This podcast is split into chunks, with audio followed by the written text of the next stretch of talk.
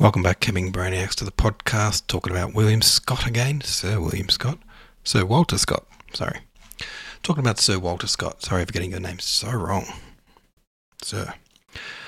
Swim, says Mama Fish. He says the Rovers are due. This poem is part of a longer narrative with six cantos, sections of a longer poem. It is set during the 17th century English Civil War. Breathless there as the man is an excerpt from Scott's narrative poem, The Lay of the Last Minstrel.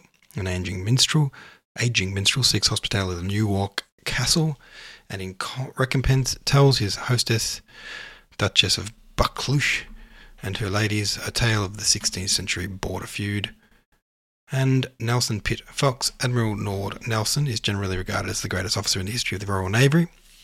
His reputation is based on a series of remarkable victories. William Pitt the Younger is best known as the wartime political leader of Britain, the English parliamentary Charles James Fox won the reputation of being the champion of the individual liberties against the oppressive tendencies of the government and was known as the man of the people. These three gentlemen all died around the same time 1805, 1806. Alright, Sir Walter Scott. Finished. Now we're reading.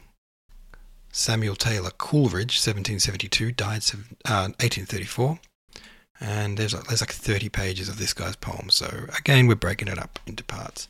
The Rime of the Ancient Mariner, Part 1. He is an ancient mariner, and he stoppeth one of three by thy long grey beard, a glittering eye. Now wherefore stoppest thou me? The bridge room's doors are opened wide, and I am next of kin. The guests are met, the feast is set, mayest hear the merry din. He holds him with his skinny hand. There was a ship, quoth he.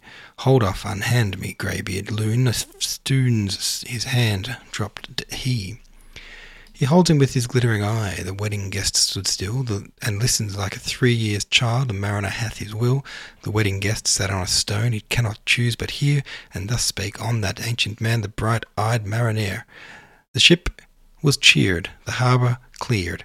Merrily did we drop Below the kirk, below the hill, below the lighthouse top, the sun came up upon the left, out of the sea he came, and he shone bright, and on the right went down into the sea, higher and higher every day, till over the mast at noon the wedding guest here beat his breast, for he heard the loud bassoon.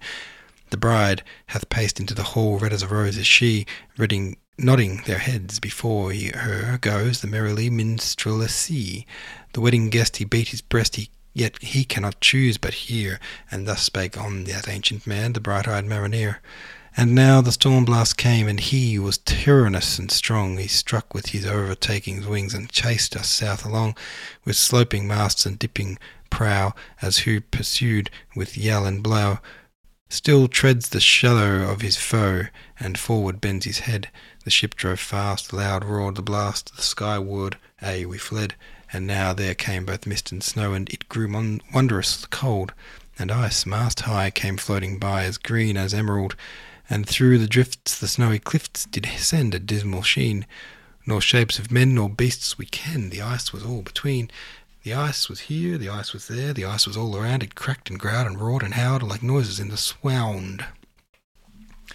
At length did cross the albatross, through the fog it came, and as if it had been a Christian soul, we hailed it in God's name. It ate the food it never had eat, and round and round it flew. The ice did split with a thunder fit, and helmsman steered us through.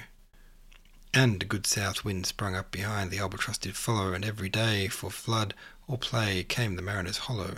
In midst or cloud, on mast or shroud, it perched for vespers nine, Wiles all the night, through fog smoke white, glimmered the white moonshine. God save thee, ancient mariner, from the fiends that plague thee thus. Why lookest thou so? With my crossbow I shot the albatross. There are quite a few parts of this, lengthy parts, so